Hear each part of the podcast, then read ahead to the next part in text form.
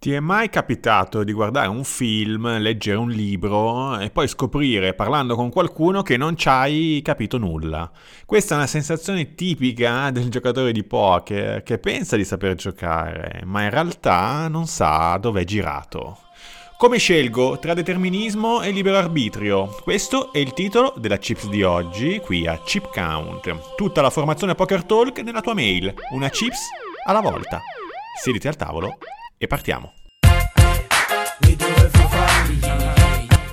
Ricordo che è arrivato alla quarta stagione di Lost, la serie che ha cambiato per sempre la storia delle serie in tv, mi ritrovai per caso in un forum dove si discuteva la fine della stagione. In realtà mi resi conto che si discuteva ogni puntata, ogni settimana. Nell'epoca pre-Netflix non avevi tutto e subito, di episodi ne uscivano uno o due a settimana al massimo, quindi c'era tutto il tempo per discutere tra appassionati. E mi resi conto che non avevo capito niente della serie, o meglio, l'avevo guardata con molta superficialità. Come sempre faccio con musica e film, io non mi faccio tante domande sul sottotesto, il non detto, il cosa avrà voluto comunicare il regista, eccetera, eccetera. In quel forum, invece, c'erano pagine e pagine di riflessione sulla battaglia secolare tra determinismo e libero arbitrio, che la serie, non per me, ma per i più profondi, andava sviscerando, rappresentati dai vari personaggi come il chirurgo Jack Shepard e la sua nemesi John Locke, ma anche Desmond. Insomma, chi ha visto la serie ricorderà. Eppure in quegli anni io ero nel pieno della mia formazione e studi in statistica e quindi mi erano quotidiani temi come determinismo, deterministico, probabilistico, eppure ci è voluto poi il poker a farmi capire il reale rapporto tra determinismo e libero arbitrio. Sei immersi nella mia vita vera personale e professionale e l'ha fatto in maniera geniale.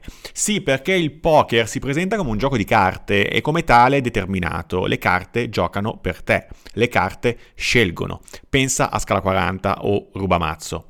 Invece no, studiando il poker capisci che non è un gioco di carte, le carte sono solo un mezzo per raccontare una storia, per decidere quella che sarà la tua storia, il tuo successo, il tuo obiettivo. Il poker ti allena a capire che le carte sono solo una delle variabili in gioco, da tenere in considerazione, da osservare, sicuramente importante, ma non sono più importante di una tonnellata di altri elementi che devi analizzare per prendere la tua decisione al tavolo, per fare la tua scelta, ottima di lungo periodo, quella scelta che è solo tua, quella scelta che sì determina il successo tuo, del tuo business, a casa, in azienda.